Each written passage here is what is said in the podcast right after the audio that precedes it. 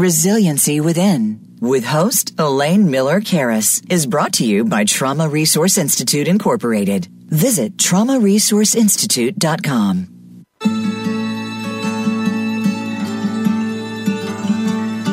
Welcome to Resiliency Within, featuring your host, Elaine Miller Karas. In unprecedented times, our beliefs and well being are put to the test. When we take the things we've learned in life and look at challenges in a whole new way, we learn to develop resiliency, which can then be used to promote healing and personal strength. Now, here is Elaine Miller Karas.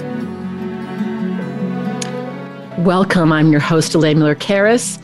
You can also watch us on Facebook Live on Resiliency Within. And this month, we celebrate Black History Month. Its theme for 2022 is Black Health and Wellness, focused on the legacy of Black scholars and medical practitioners in Western medicine. The 2022 theme considers activities, rituals, and initiatives that Black communities have done to be well. I have four guests today that I think will illuminate um, the uh, goal of the 2022 objectives. So, our, our show today is called Steps in Courage Racial Equity, Healing, and Civic Engagement. So, a team of multi generational civic, civil leader, rights leaders, historians, educators, community leaders, and clinicians gathered together to participate in a landmark initiative um, regarding racial equity. Reena Evers Everette assembled a team of progressive thinkers dedicated to empowering future generations with historic civil rights truth through a trauma informed lens. In the process, new partnerships were formed and new meanings about race, equity, and healing were articulated. Um, Reena is with us today, as well as Kenneth Mason, Kevin McLeod, and Jordan Murphy, who will share their thoughts and insights into what it means to take steps in courage and confront the truth about race and trauma through a lens of healing and resilience. Reena Evers Everette is the daughter of civil rights activists Medgar Evers and Myrlie Evers Williams. Since 2012, Reena has been the executive director of the Medgar and Marilee Evers Institute, a national organization founded by her mother to fulfill her father's vision of activism through education and civic engagement programs.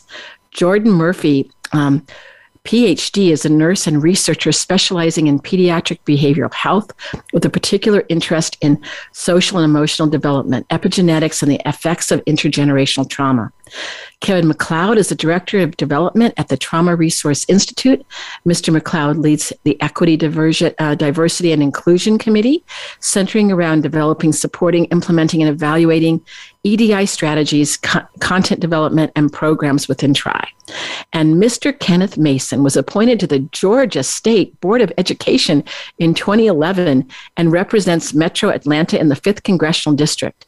He's an instructional coach at the Southern Regional Education Board, where he promotes college and career readiness. Ms. Mason was also selected as a fellow Bailey Sullivan Leadership Institute Fellowship organized by Black Alliance for Educational Options. I am welcome the four of you. This is the first time I've had a panel of four people, and I am so excited that the four of you um, are here with us. And I am going to start with Reena Evers Everette, my dear friend. Um, and she's going to tell us a little bit about, I'm just going to call it MMEI because that's a mouthful to see that Medgar Evers, Medgar and Myrlie Evers Institute. Um, so, Reena, welcome, and please let us know what you've been up to. Well, good afternoon, Elaine, and all of my friends on this wonderful panel, and all of you out uh, listening and, and seeing us. Uh, it is truly a pleasure being here. And it's always a joy being with this group. So if you ever ask us to be together, just make sure you understand it's, it's for a purpose, but also with a good time. Um, I, as Elaine has explained, I'm, um, and I always say this because I am so very proud to be the daughter of Medgar and Myrlie Evers. And um, just being around them as as we were growing up in Mississippi uh, just brought a whole new lens of reality um, to our family, but especially to me, uh, seeing my father uh, really being diligent and um, so persistent with equality and social, just, and social justice throughout Mississippi, but actually throughout the nation. And so, um, my mom, as Miss Elaine has said, uh, after my father's assassination in 1963, uh, took us to California. And actually, I met Elaine in California. Uh, but she also uh, is a woman who's who's fiercely courageous, who's progressive, and and just committed to not only making sure that justice was done for our family, because after 30 plus years, um, we actually were able to say that we got the killer of my father. And he was uh, life in prison and, and died there. Um, but she was just persistent in her own careers. Um, and so she said, I'm doing this for Medgar. I'm doing this for my love mm-hmm. and my family and the nation. And uh, she started the Medgar Evers Institute in honor of my father.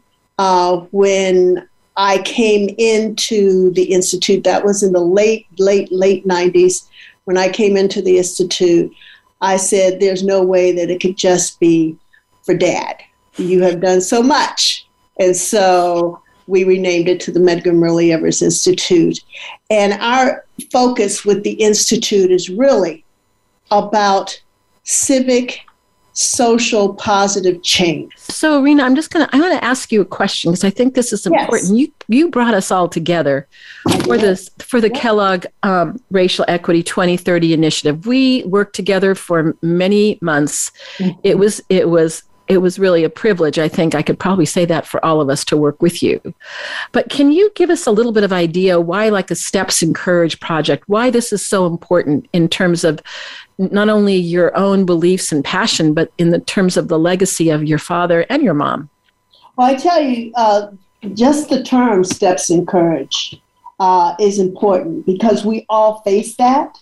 And uh, it is understanding what history is. And so if you don't understand history, there's things that, that are going to be repeated, and we see that now over and over again that should not be repeated. And so it was really a uh, brainchild of both Jerry Mitchell, who's a civil rights, uh, well, he's an investigative, investigative reporter, and I, and Kenneth, um, to really start this where we could get the truth of history, primarily civil rights history, in the mainstream, in education, in starting at, at kindergarten on up.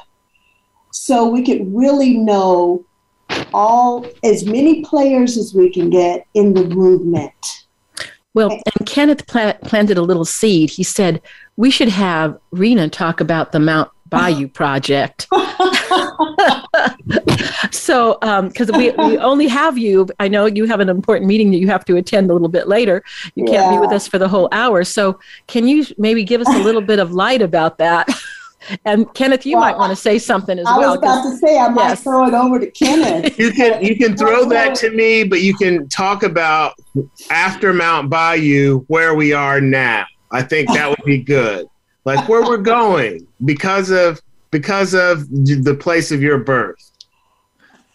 and he just segues right into that one. He sure did. Mound he just it is is a special place, uh, not only for me but for my father, um, because after graduation from Alcorn, Dr. T.R.M. Howard, who was a famous civil rights um, leader of his own, uh, asked my father to come up and work under him with the Regional uh, Council of Negro Leaders. And that was a huge organization, very similar to NAACP, that always that gathered thousands and thousands among people in Mound Bayou. Mound Bayou uh, at that time was thriving. It was a thriving Black community uh, that was started by uh, several, but uh, Isaiah T. Montgomery. Uh, and um, it was just the epitome of highlight for African Americans in education and property ownership. And so, with that, the thing that is so important is that my father went out to educate the farmers because Mississippi, agriculture. And so to, to get them involved and get them involved in understanding what their rights are. And so bringing up the courage, the steps of courage made not only by my father, by Dr. T.R.M. Howard, by Amzie Moore, by Aaron Henry, so many, Fannie Lou Hamer in Mississippi, to bring it to everybody.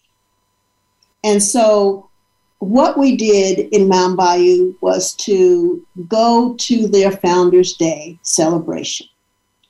We wanted to capture as many stories as possible from the elders uh, to really highlight what Mound Bayou is all about because it's a lost history. Mm-hmm. And um, as you're seeing now currently, history makes a, a major impact always, but it's really making a major impact now. And so we just want to capture the true stories as much as we can. And we want to move it forward to the next generation and the next generation and the next generation by putting it in a format that is virtual in virtual reality. So going to the next generation where they are right now. Okay. And so we we did that. We were happy about that. I'll let Ken talk to you more about that. But we capture stories not only by VR. Uh, um, am I right, Ken? VR, AR, XR, all of them, but by journalists that were um, that are nationwide and and they wrote stories well and it seems to me as you're talking reena that there has never been a more important time for truthful yes. history mm-hmm. um, with all the kind of you know false mm-hmm. um, history that's being perpetrated and that if we can get this oral history now it's it's the time is of the essence well, you know, Elaine, we talked about the Racial Equity 2030 and how important that every single one of you impacted that initiative.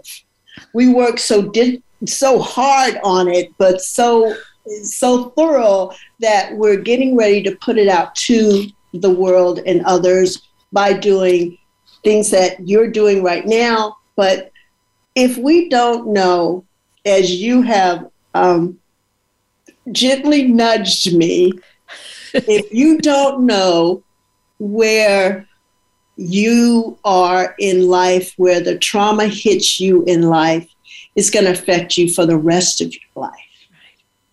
And so I am privileged to know you and know the rest of you because of what peace and and closure that you brought to me with my traumatic experience and i want to be able to give that to the community and so Reena, I, I know that you do have to leave, um, and our, our rest of our panelists are going to going to talk a little bit more about steps and courage and the different things that we've been doing.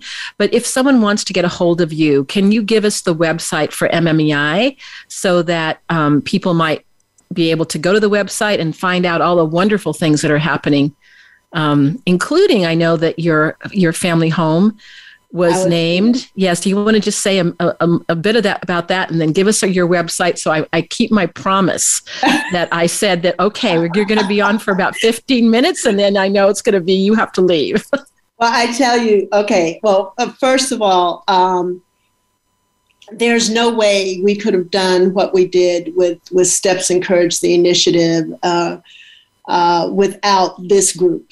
Here, here, here, here. Uh, there's just no way, and it is something that for all of you listening and looking, you you, you have something to look forward to with this group because we're getting ready to hit this. but they, they're going to have to tell you about that.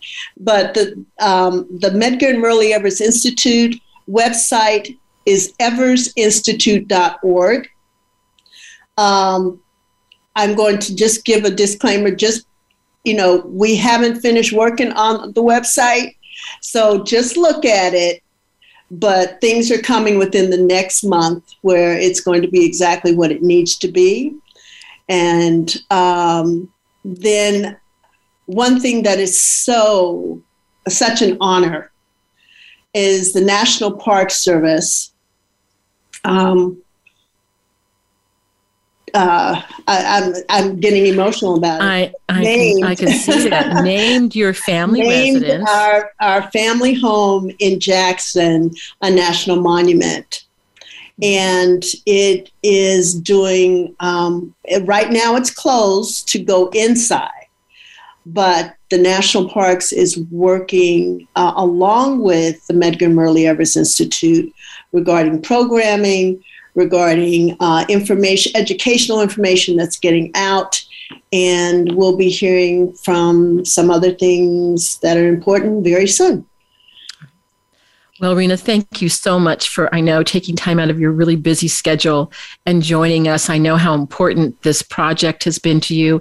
And I think you know the five of us are very dedicated to you and MMEI. So thank you so much. Well, my hearts go out to you always, all of you. And um, I can't wait for us to do this again and present new information. Well, and I know that we will. And so that's why I want our listeners to know that we all got together because you brought us together and that and that we're not done. And it's going to continue and we're not done. It's going to continue. That's the good news. all right. Thank you all so okay, much. Okay. Thank you, Reena. Um, love you. Okay. Love you Stay strong right. for, for everything we do. All right. Listeners, now we're going to hear from our panel. And I am going to start with um, Dr. Jordan Murphy. You know, I love calling you Dr. Jordan Murphy because I knew her before she was a doctor. And now she's, a, I can say that, right? So I'm just curious what motivated you to participate in the Kellogg Racial Equity 2030 initiative with all of us? Um, well, I have to say, when the opportunity was first presented, um, there was a little hesitancy there because I work in uh, healthcare. And so getting involved with something historic seemed um, more of a stretch. But I have to say, after that first meeting, I felt so motivated. Um, just like uh, Ms. Reena mentioned, just knowing our history, knowing where we came from. Um, and then also, how can we use that history to make progress? And adding in that trauma informed piece or thinking about how um, trauma interacts with the educational system and how that is influenced by the curriculums that are presented or delivered. And so finding my way in how I might fit and just contribute to such a, a wonderful initiative. Thank you, Jordan. So I'm going to go to Kenneth now because I know he's been involved for a long time, but let's have you give us, I'm going to ask you the same question. So, what motivated you to participate? Uh, the the excitement around collaborating with a a group of of um, soon to be friends and family dedicated to to uh, in my mind in my perspective do what it takes to um, help children not only learn for their from their past not just uh, address the trauma they've been through but encourage them and um, to be resilient so when all of when we started discussing the possibilities as a team, I I got really rooted in the idea that I I was going to get to learn um, a whole new skill set in the time of my life, in the time of all of our lives, nice. where we needed it, all of our lives we we needed to be able to discuss healing. We needed to be able to discuss uh, discuss racial inequities. We needed to be able to discuss our own feelings on that given uh, in a given day, and we did all those things through the process. So I'm very thankful for those weeks and months of discussing with you all. And I know that as a result of that, I think you spent a lot of time with um, Mr. Kevin MacLeod. Um, so I'm going to have him go next. So, what motivated you to participate I, with um, the project, Kevin? uh, just the the incredible opportunity that that presented itself just by you know being part of the Trauma Resource Institute. Your relationship with um, Reena Evers Everette and you know her story, but also just the uh, the reward, you know, the opportunity to to harness the power of the narrative to inspire others. And despite some of the difficulties that exist and have existed, still focusing on those elements that offer promise and hope you know that that really want, um, made me want to get involved with the project even more. I think it was hopeful. It was hard work and it was hopeful, very hopeful. So that brings me to my next question, which is what role did each of you contribute to the project? Which one of you would like to go first on that one? Kenneth, do you want to go first on that one? I'll go with I'll go first to you. Yeah, I, I, I my role was uh it still is special assistant to Reena. I, I, I got this is a a long time coming in her mind, and I've gotten to work with her in a, in a lot of different roles and know her, and to see how this leadership has budded um, uh, around, in particular, this year uh, of addressing the 2030 grant because of everything. Um, that we had personally been through. So my role was to conceptualize that vision and then be able to communicate it as well as I could to the other partners. And sometimes it was it was difficult because we needed each of you to help define it, but I could always see what it what it could become. So I think that was my role, puzzle puzzle piece shifter. You seem to have the overarching knowledge of what needed to happen, right? Because sometimes yeah. it was hard. So I'm going to go to Jordan next. So what was your part? Um, what, what did you contribute, Jordan? So my role was to support in the area of research and evaluation.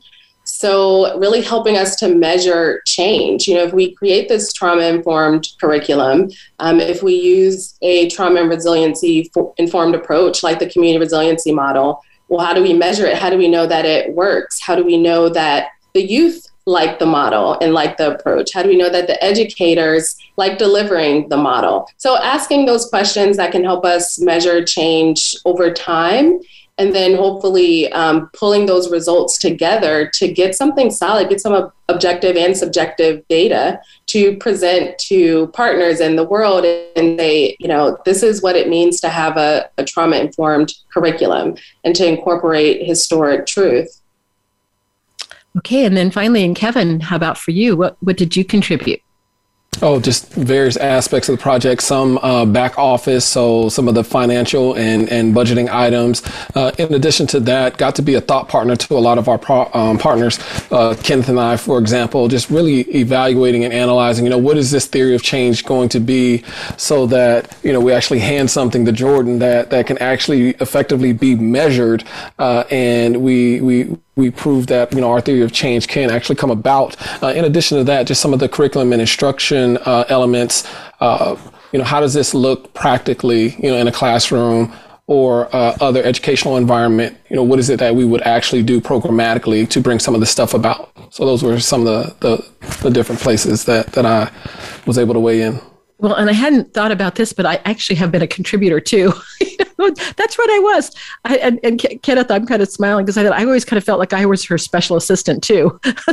exactly. Us, right. Exactly. She has that that way of nurturing us in that way. Going, well, can I? Can you help me with this? I go, oh, of course I can help you with that, right? So, um, but I do think it was probably bringing in the um, some of more of the concepts of the community resiliency model that we thought if if children are going to be learning about really the, some of the terrible trauma that happened in the, in the history that we needed something to also help them to be able to navigate that within their nervous system and to perhaps be able to um, come back into their what we call the zone of well-being as they were learning. Because if they were too knocked out of their zone maybe they couldn't take in the important elements that we really wanted to convey to them about the history the truthful history.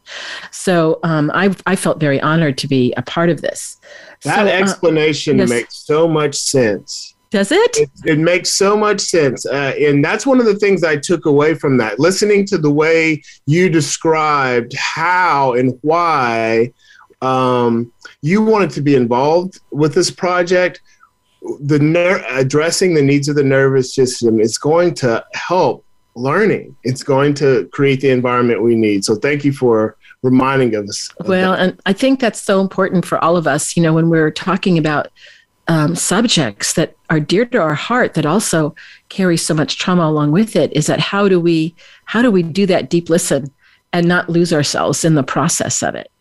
So um, i'm going to ask an, another question now. Oh my goodness we're almost halfway through. I'm going to definitely have to have part two of this. This is always what happens. I knew this was going to happen with the with all of us right? But um, what does it mean to be a trauma informed educational curriculum and I'm gonna I'm gonna go up to Kevin for this one because he's spending a lot of time with trauma informed, resiliency focused information.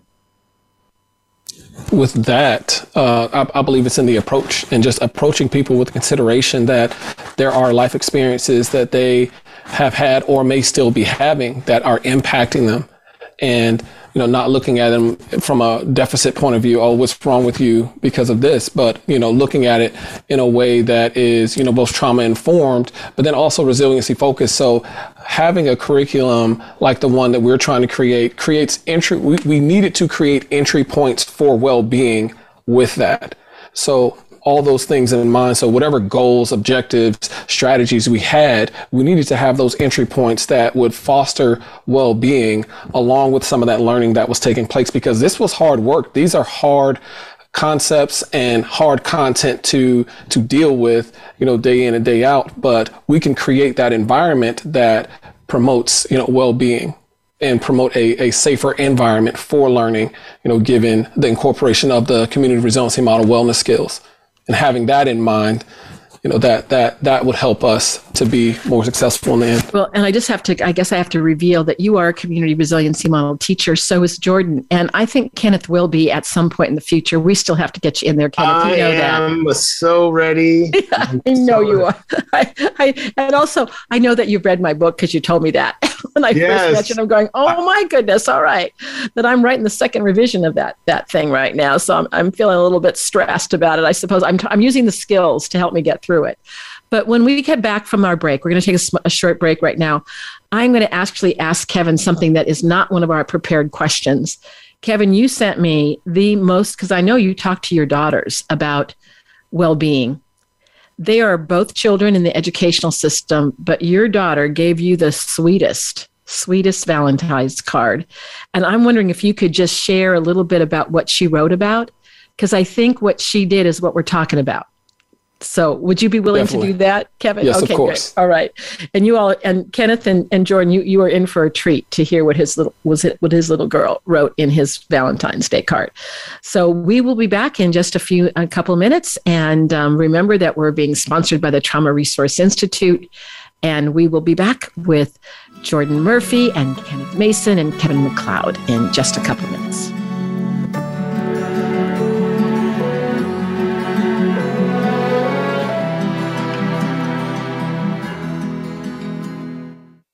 The Trauma Resource Institute is a nonprofit organization cultivating trauma informed and resiliency focused individuals and communities worldwide. Our mission is to take people from despair to hope. We believe in a world where every child and adult has the capacity to recover from highly stressful and traumatic experiences. Check out iChill, our free app that helps you learn the wellness skills of the community and trauma resiliency models. Go to traumaresourceinstitute.com for more information. Elaine Miller Karas' book, Building Resiliency to Trauma The Trauma and Community Resiliency Models, is available on Amazon.com. The book is about how to cultivate resiliency during and in the aftermath of traumatic experiences. The book also addresses body based trauma interventions combined with psychoeducation about the biology of trauma and resiliency. Elaine also offers personal consultations. For more information, you can contact her at elaine at resiliencywithin.com. These days, everyone is looking for information on staying young, healthy, and fit. The Voice America Health and Wellness Network is here to help you on your quest to better health and a better you. We talk about everything from diet, fitness, and aging to substance abuse, personal growth, mental health, and much more. Learn from our experts who cover health and wellness from traditional and holistic perspectives. Tune in to the Voice America Health and Wellness Network. Healthy living starts here. Elaine Miller Karas co founded the Trauma Resource Institute, Incorporated. The Institute provides trainings on the models Elaine developed the Community Resiliency Model, or CRM, and the Trauma Resiliency Model, or TRM. If you would like more information about the Trauma Resource Institute or how to participate in trainings, visit the Institute's website at traumaresourceinstitute.com. That's traumaresourceinstitute.com. Trauma Resource Institute. Build resilience, awaken hope. Your life, your health, your network. You're listening to Voice America Health and Wellness.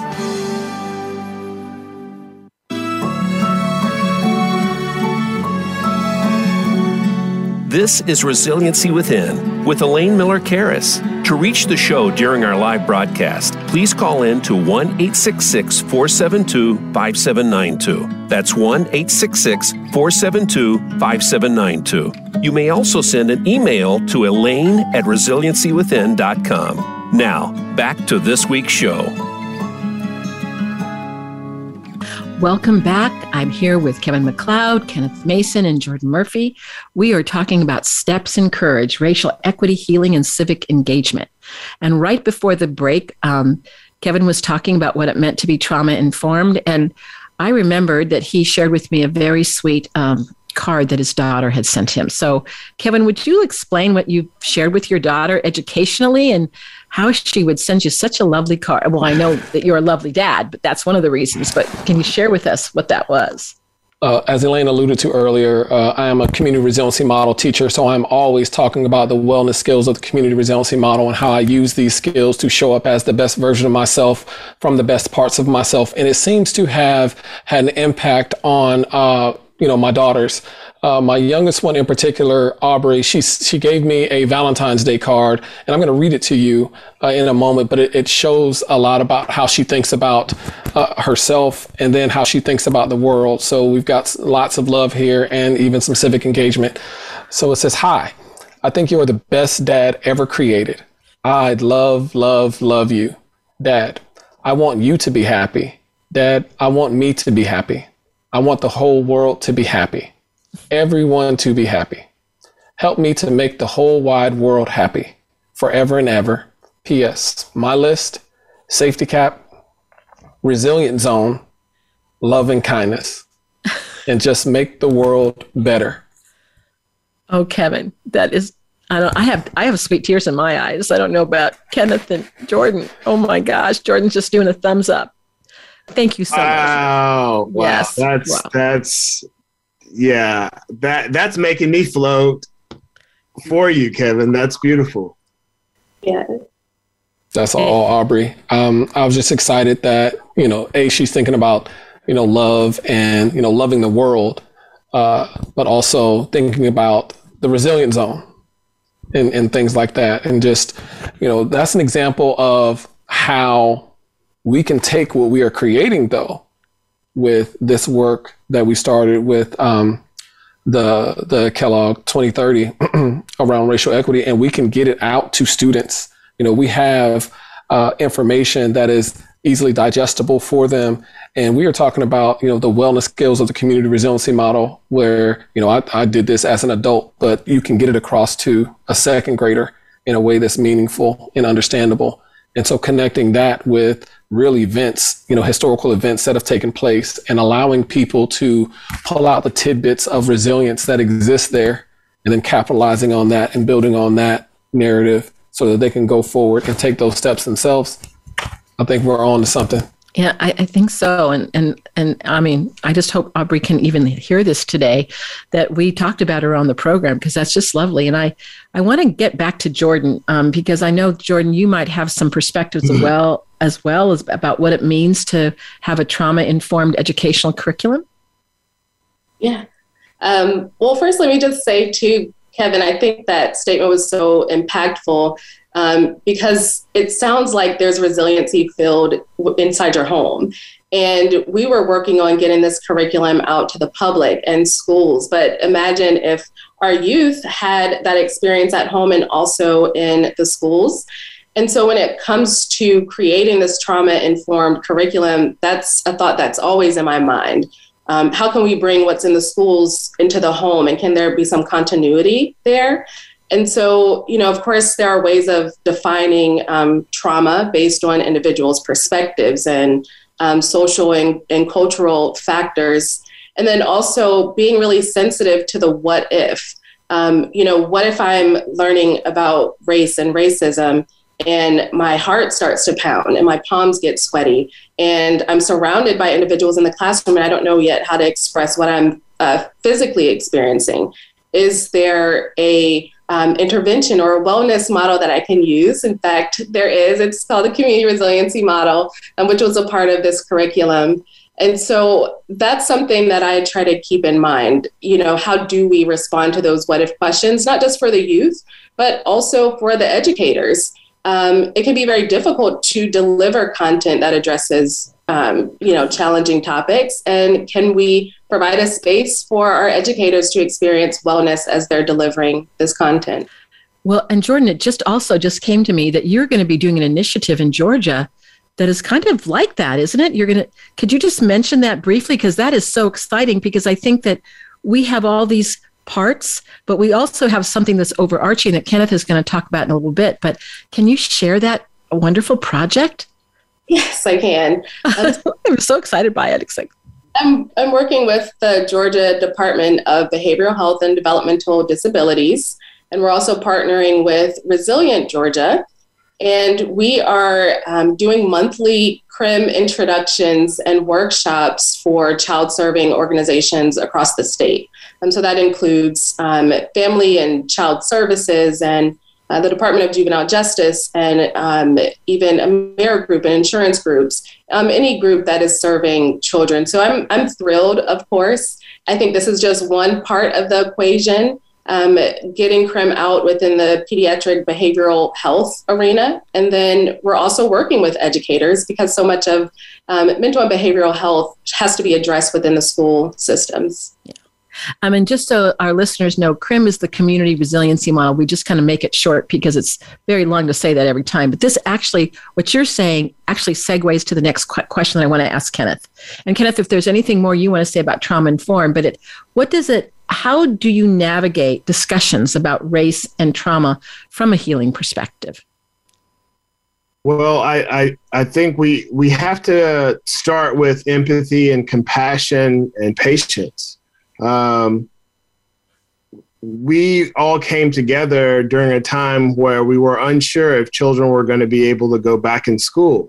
That was my every day of trying to figure out how to provide something real to teachers and parents virtually under, um, you know, while also trying to be st- safe. So um, it, it, taught us that we have to be reactive and um, to and responsive to the needs that students have um, while studying, of course, this topic, um, but any topic. Uh, when when they when children are in school and they have these things in their lives, um, educators need to be informed with how to bring one back into their zone. And and uh, and I just have to say this: Aubrey created the a, a great template for a element of this curriculum. What is the text that the student created? A card, a greeting card, and but use the correct terminology. She spoke about herself, her family, meaning beyond the assignment and then we can we can tie that writing to Phillis Wheatley.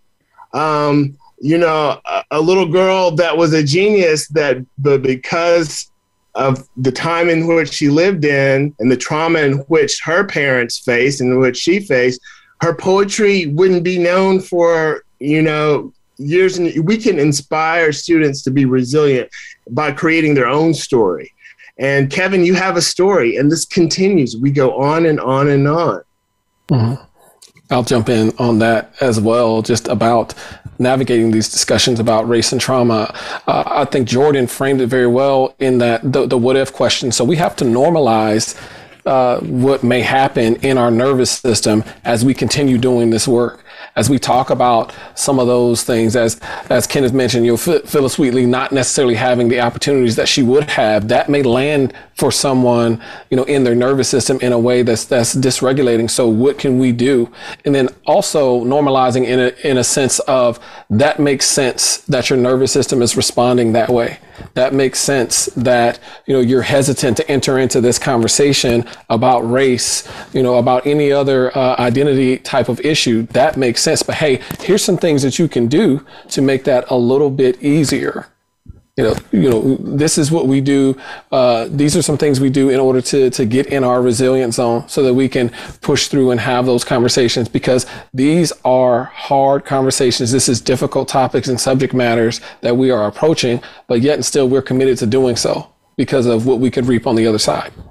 And we contribute our behaviors and reactions to that to what it is, and not something else it is stressful. It in all of us, it is going to cause a reaction. Our awareness and an educator's awareness and the adults around. Um, I mean, the community approach of awareness to this is going to help us be able to to um, attribute um, our behavior, our reaction to what um, it should be attributed to. Well, and I think as you're as you're both are talking, I was thinking about the different places I've been on in the world and, and all the different things that happen between peoples. And if we don't recognize that there is that kind of reaction within ourselves, that really does can send us up into what we call the high zone or the low zone of just being disconnected, then I think it really does take away the opportunity of not only having self compassion, but like Aubrey had compassion for someone else, what she wanted for the world, right? It really broadens our perspective, our lens that we're not alone in this.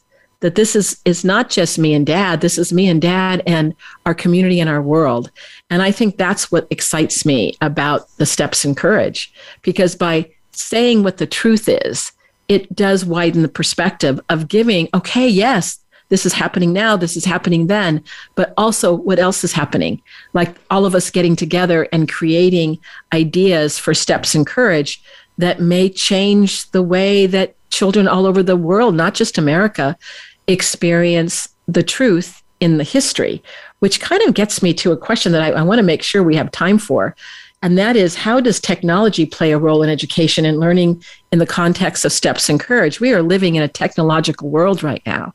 And do any of you want to jump into that one? I think that was um, your question, Kenneth. Well, yeah, like to say a little bit about that. Reena started uh, started it a, a, bit where we can um, use virtual. We have a partner um, um, in Jackson, Mississippi, uh, virtual reality company. They are an XR company. They do um, virtual reality, augmented reality, uh, which um, that is what young people. I mean, it's it's it's it's hot in their world, and so.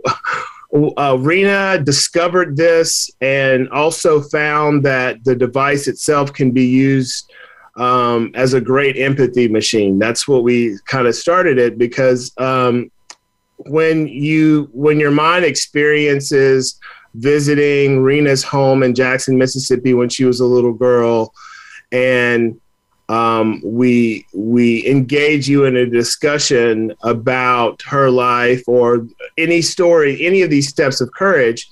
Um, it's different from reading it in the textbook. You are walking in the textbook and experiencing um, that life and your brain and your body respond to it. And therein we have the connection with when your brain and your body respond to that, we take off the headset and now we help people move forward from that experience, not only to be resilient, but to be creative, um, to be um, to to be bold, to um, to have a discussion, or just to be quiet.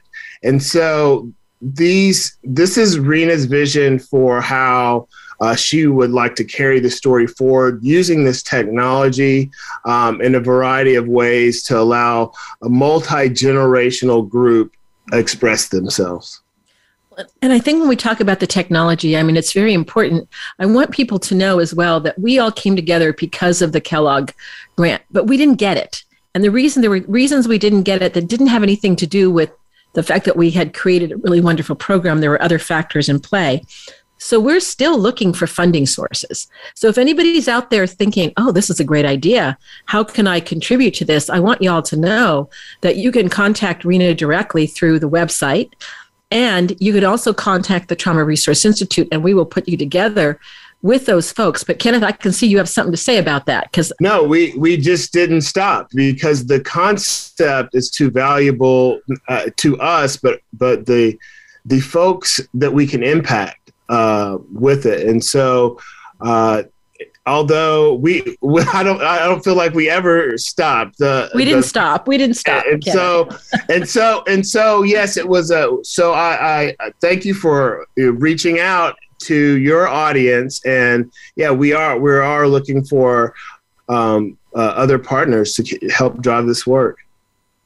Because we think it's absolutely possible and we're all committed and i think you can see the commitment of the of the people that are on the show today and there there's more than the, that's the five of us. There's there's a, a, a, larger group than this but i think this gives you an idea of kind of the directions that we want to go. So uh, let me ask the next question and maybe um, whoever wants to go first on this one and that is how can young people become reflective curators of history and healing?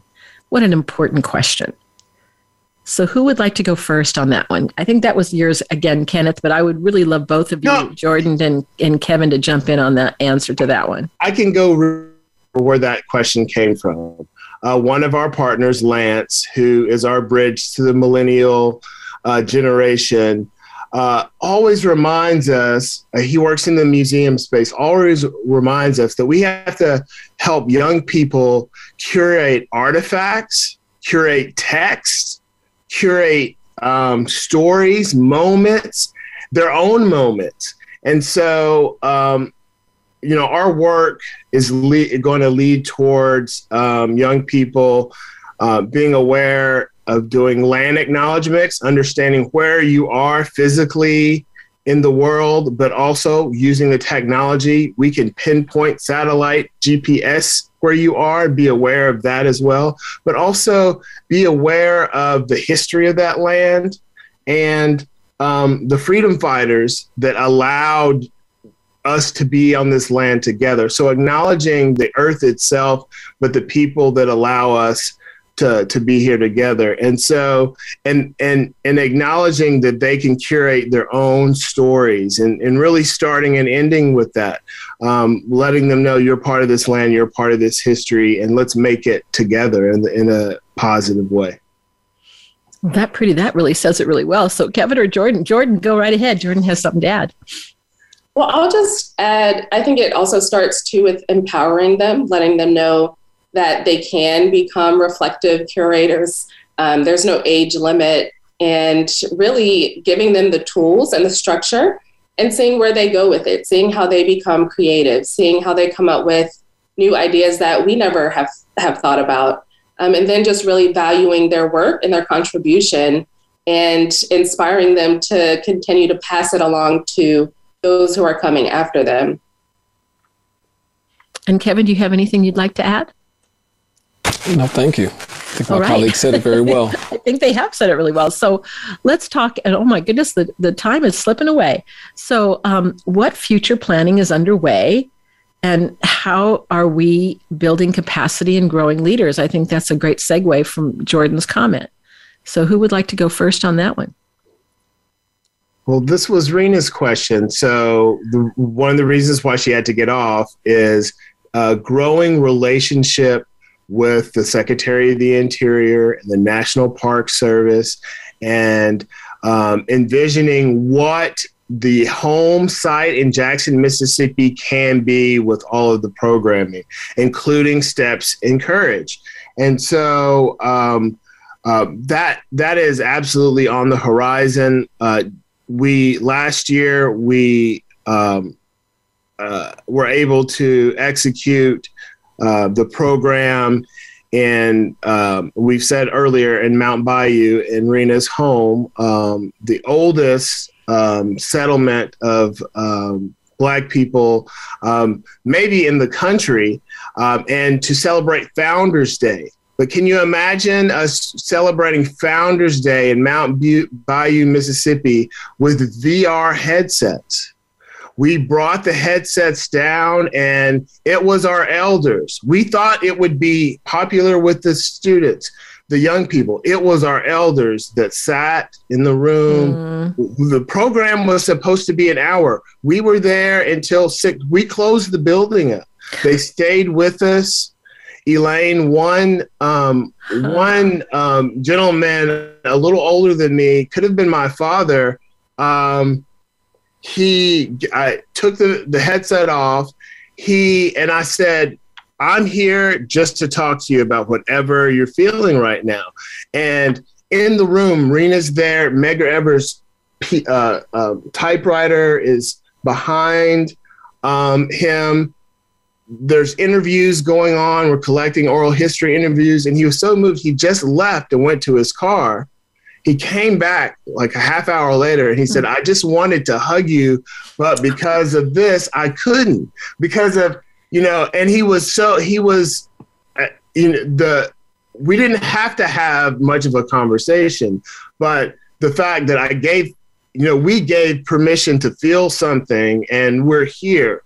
So that was our proof of concept. And we're going to, hey, we've, we're part of the planning committee of Founders Day now. Well, all I can say um, is that also it hit it, it also it's like he was his history was seen. He was heard in what you provided for him. Absolutely. And there is something so deep, I think, within the human nature that when we are really listened to and we are heard with the truth, it changes us. Mm-hmm. We're acknowledged. That's just a beautiful story. So you're now part of Founders Day. Yes.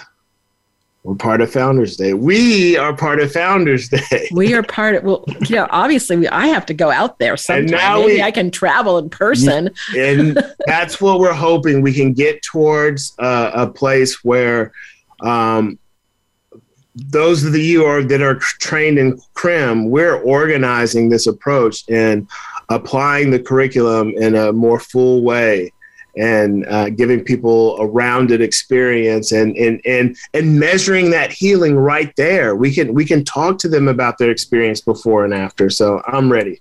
Okay i can i can tell. So that's going to be your final word because we got about three minutes left. So i'm going to ask jordan do you have anything you'd like to say as your as your parting words today? Any words of wisdom to our listeners? Yeah, well, I'll just kind of um, revisit one thing we mentioned earlier is that we are absolutely still meeting to put this initiative out there.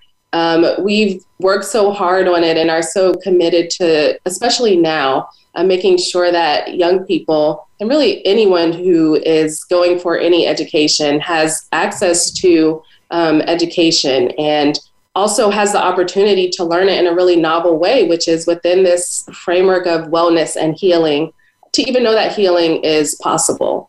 Um, and so the work continues. Um, we're very excited about it. And um, I think about it more often now, especially um, with just the current events and my own work as a CRIM teacher and working with educators. Thank you, Jordan. And how about you, Kevin?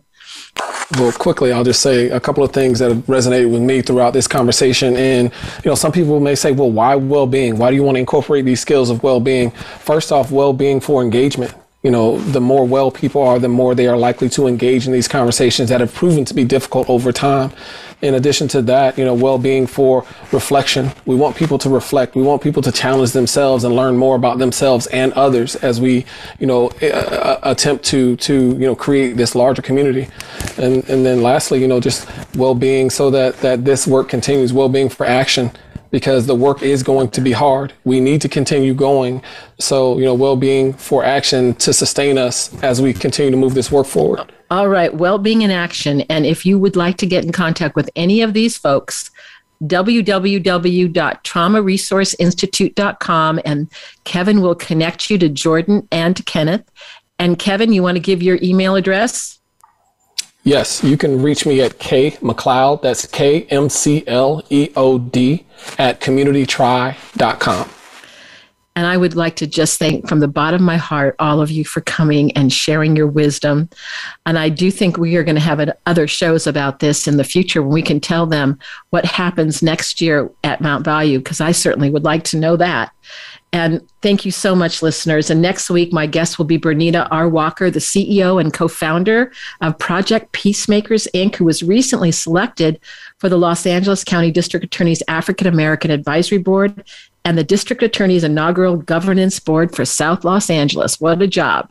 So she'll be with me next week. So again, thank you. And remember, all of you, the what we're hearing from our um, guest today is how they have taken also the suffering that you've all experienced and how you're creating opportunities for well-being. And I'm just going to ask you all to think what else might be true in your life today. That if you're having a struggle or a hard time, maybe think about what else might be true in your life. So until next time, this is Elaine Miller Karas signing off for Resiliency Within.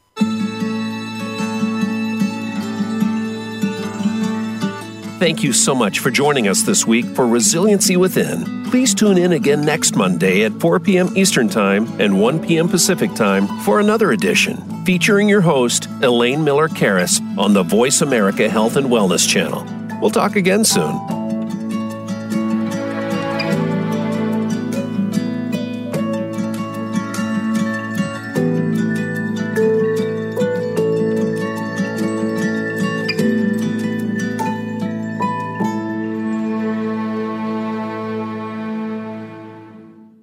Resiliency Within with host Elaine Miller Karas is brought to you by Trauma Resource Institute Incorporated. Visit traumaresourceinstitute.com.